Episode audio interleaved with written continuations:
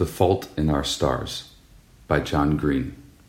Chapter 1 Late in the winter of my 17th year, my mother decided I was depressed. Presumably because I rarely left the house, spent quite a lot of time in bed, read the same book over and over, ate infrequently, and devoted quite a bit of my abundant free time to thinking about death.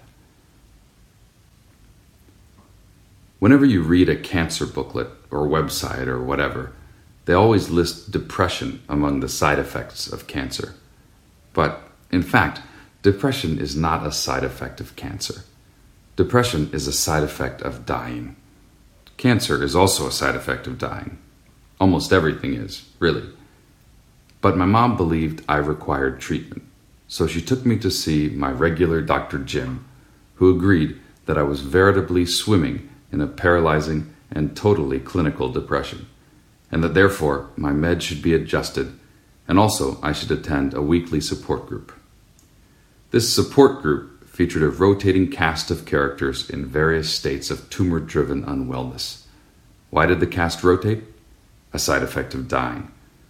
The support group, of course, was depressing as hell. It met every Wednesday in the basement of a stone walled Episcopal church shaped like a cross. We all sat in a circle right in the middle of the cross, where the two boards would have met, where the heart of Jesus would have been. I noticed this because Patrick, the support group leader and only person over 18 in the room, talked about the heart of Jesus every freaking meeting, all about how we, as young cancer survivors, were sitting right in Christ's very sacred heart and whatever.